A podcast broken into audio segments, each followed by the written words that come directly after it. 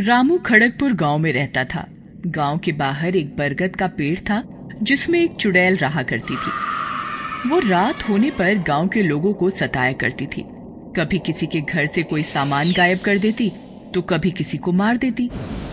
कभी बच्चों को डराती तो कभी औरतों को सताती। तो कभी खेतों में खड़ी फ़सल को आग लगा देती। सभी गाँव वाले चुड़ैल की हरकतों से परेशान रहते थे। एक बार रामू की ससुराल से उसकी बीवी सीतू के मामा मिलने आते हैं। रात में गाँव के सभी लोग दरवाजे बंद करके घरों में घुसकर बैठ जाते हैं। सीतू के मामा को गाँव वालों की ये बात देखकर हैरानी होती है। सीतू इस गाँव के लोग तो बड़े अजीब हैं। क्यों मामा जी क्या हुआ? अरे अभी मैं बाहर चारपाई डालकर बैठा था। गाँव के कुछ लोग भी बैठे मुझसे बातें कर रहे थे। कि अचानक सब उठकर चले गए। मामा जी यहाँ रात होते ही सब घरों में घुसकर बैठ जाते हैं। क्यों? मामा जी यहाँ एक बरगद का पेड़ है जहाँ पर एक चुड़ैल रहती है।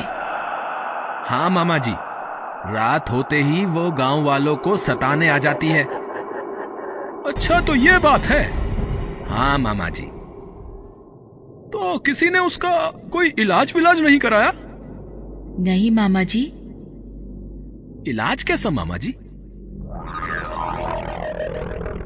वैसे तो मैं इन चुड़ैलों के बारे में ज़्यादा कुछ जानता नहीं हूँ पर कहते हैं कि कई जानकार ऐसे होते हैं जो इन चुड़ैलों को ठीक कर देते हैं।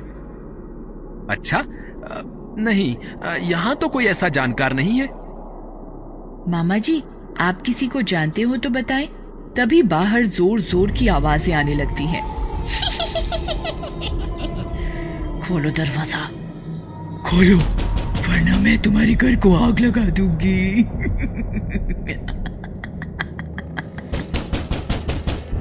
फिर दरवाज़ा ज़ोर ज़ोर से बजता है। रामू दरवाजे के ऊपर गंगा जल छिड़कता है और ज़ोर ज़ोर से हनुमान चालीसा पढ़ने लगता है। चुड़ैल की चीख निकलती है। अरे अरे तुमने मुझ पर क्या डाल दिया है? मैं तुम्हें छोड़ूँगी नहीं। थोड़ी देर के बाद सन्नाटा छा जाता है। मामा जी लगता है कि वो चली गई है। अभी तो हम सो जाते हैं। कल दिन के समय आप बताना कि हमें क्या करना चाहिए। हाँ लगता है कि उसने हमारी सारी बातें सुन ली हैं। मैं कल ही सुबह किसी को बुलाता हूँ।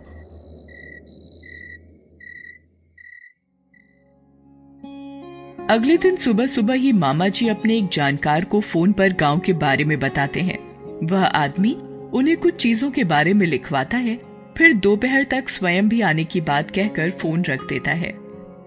नमस्कार यजमान जी। नमस्कार।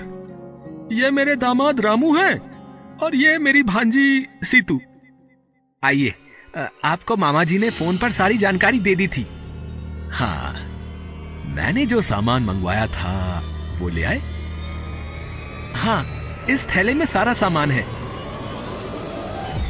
अब गाँव के कुछ लोगों को साथ में ले लेते हैं। उनसे कहिएगा कि कुल्हाड़ी, दरांती आदि अपने साथ में ले लें।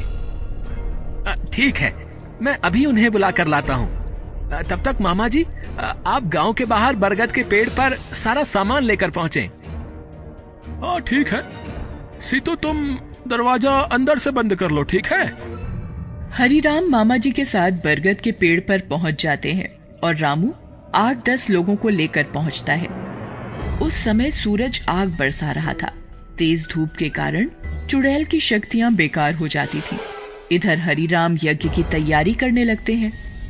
हरिराम मंत्रों का उच्चारण करते हुए हवन सामग्री आग में डालते हैं। लकड़ी का तेज धुआँ जैसे जैसे बढ़ता है चुड़ैल की बेचैनी बढ़ने लगती है। दिन के उजाले में चुड़ैल कुछ नहीं कर पा रही थी। इस नारियल को आग में डालो। जैसे ही रामू नारियल डालता है वैसे ही आग की लपटें तेज होकर पेड़ की शाखाओं तक उठने लगती हैं। चुड़ैल अपनी भयानक आकृति में पेड़ से उतरकर हरिराम के ऊपर झपटती है। मामा जी अपने हाथ में गंगा जल लेकर पहले से ही तैयार थे। वे उस पर गंगा जल छिड़कते हैं। तभी एक गाँव वाला यज्ञ की जलती लकड़ी चुड़ैल पर डाल देता है जिस कारण चुड़ैल जलकर राख में बदल जाती है। हरिराम गाँव वालों से कहते हैं गाँव वालों ये बरगद का पेड़ पूरी तरह सूख गया है। आप लोग जल्दी से इसे काट कर जला दो ताकि फिर कभी कोई चुड़ैल इस पर अपना बसेरा न डाल ले। गाँव वाले हरिराम की बात मानकर वैसा ही करते हैं। अब खड़गपुर गाँव चुड़ैल के डर से हमेशा के लिए मुक्त हो गया था।